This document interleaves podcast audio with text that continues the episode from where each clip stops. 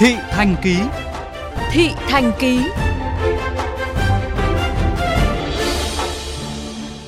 Thưa quý thính giả, tình trạng bán hàng rong trên vỉa hè lòng đường từ lâu đã là chuyện thường ngày ở đô thị.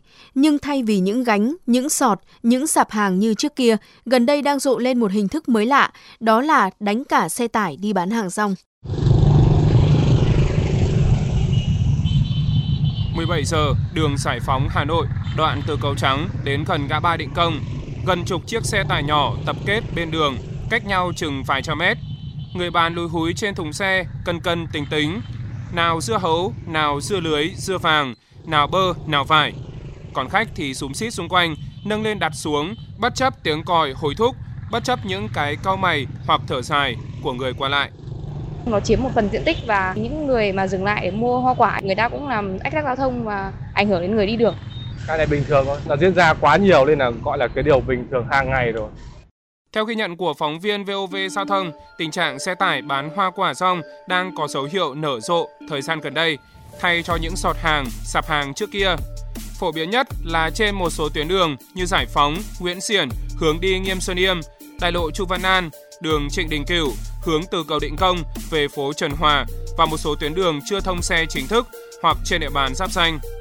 Giải thích lý do lựa chọn những hàng hoa quả lưu động kiểu này, anh Nguyễn Duy Hiếu ở quận Đống Đa, Hà Nội cho hay. Tôi thấy là họ để trên xe tải, nên là khi mà mình ghé vào mua thì mình chỉ cần ngồi trên xe lựa thôi, không cần phải cúi xuống hay là phải xuống tận nơi như ở chợ. Với lại là giá nó cũng rẻ nữa. Còn đối với người bán, vì không mất tiền thuê kiosk mặt bằng, lại đắt hàng nên tranh thủ được chỗ nào là bán chỗ đó, dù vừa bán vừa chạy. Một người đánh xe tải đi bán dưa ở đại lộ Chu Văn An thừa nhận.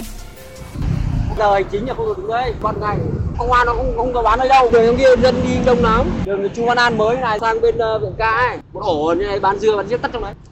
Điều đáng nói là trong khi các xe tải gần như bị cấm tiệt trong giờ cao điểm trên các tuyến đường nội thành, chỉ trừ một số rất ít trường hợp có giấy phép lưu hành đặc biệt, thì những chiếc xe tải chở hoa quả này vẫn ngang nhiên dừng đỗ trên các trục đường quan trọng ngay giờ tan tầm, làm gia tăng ùn tắc giao thông và nguy cơ va chạm.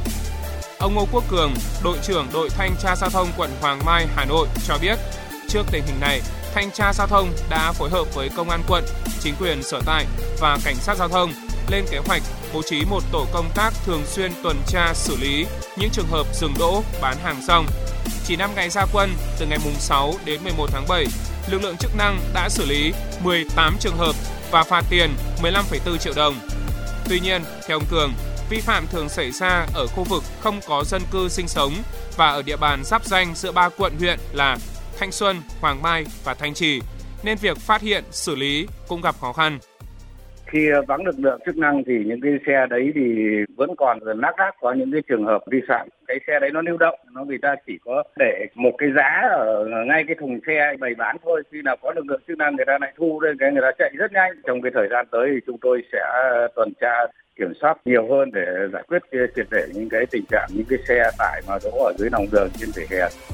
Bên cạnh các biện pháp xử lý vi phạm thường xuyên và sự phối hợp chặt chẽ của lực lượng chức năng trên các địa bàn giáp danh, nhiều ý kiến cho rằng để đảm bảo trật tự an toàn giao thông và mỹ quan đô thị, rất cần sự phối hợp, sự tự giác của chính người tham gia giao thông, không tùy tiện dừng đỗ xe mua bán dọc đường, không vô tình tiếp tay cho vi phạm.